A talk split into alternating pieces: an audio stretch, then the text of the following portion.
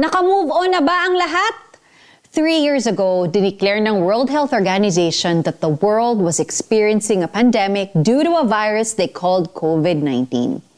During the pandemic, naranasan natin ang mga lockdown, full capacity hospitals, and so much fear and uncertainty. Ilang beses nagkaroon ng restrictions para maiwasan ang paglaganap nito. Pero unti-unti, things started to go back to how they used to be. People started to go out to spend time with family and friends again.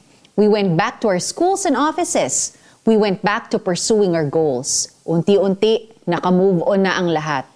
Except for you, it seems. We all lost something during the pandemic. Some of us lost our jobs and businesses. Many of us have lost loved ones. Because of these, we may have lost our sense of security. Does it feel like lahat ng nasa paligid mo naka-recover na, ikaw na lang ang hindi? This might make you feel ashamed. This might make you feel like napakahina mo dahil okay na ang lahat pero ikaw gulong-gulo pa rin sa isip at takot na takot sa mga pwedeng mangyari. Find comfort in this. The Lord knows what you're going through. At kapag nakakaranas ka ng pagdurusa at kawalan ng pag-asa, makakaasa ka sa tulong niya. Sa mga panahon that you feel that you're all alone, nararoon lang siya. Hindi ka niya pababayaan. And lastly, kapag pakiramdam mo wala ka ng kalakasang natitira, know that Jesus will supply the strength you need to continue. Let's pray. Lord, napaluhod ng pandemic ang buong mundo. Para bang nakabangon na ang karamihan pero ako, eto, nakaluhod pa rin.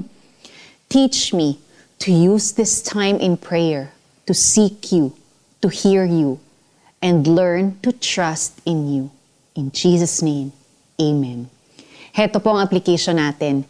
Meditate on Isaiah 40.31 at tanungin sa sarili, Are you relying on your own strength para makamove on sa pandemic at iba pang traumatic na nangyari sa iyo nung nakaraan? Kung gusto mong may makausap, chat with our prayer counselors and they will pray for you. 24-7 po kaming bukas. Ngunit muling lumalakas at sumisigla ang nagtitiwala kay Yahweh. Lilipad silang tulad ng mga agila. Sila'y tatakbo ngunit hindi mapapagod. Sila'y lalakad ngunit hindi manghihina. Isaiah 40:31. God bless you everybody. Let's stay strong. Ako po si Sonja Kalit.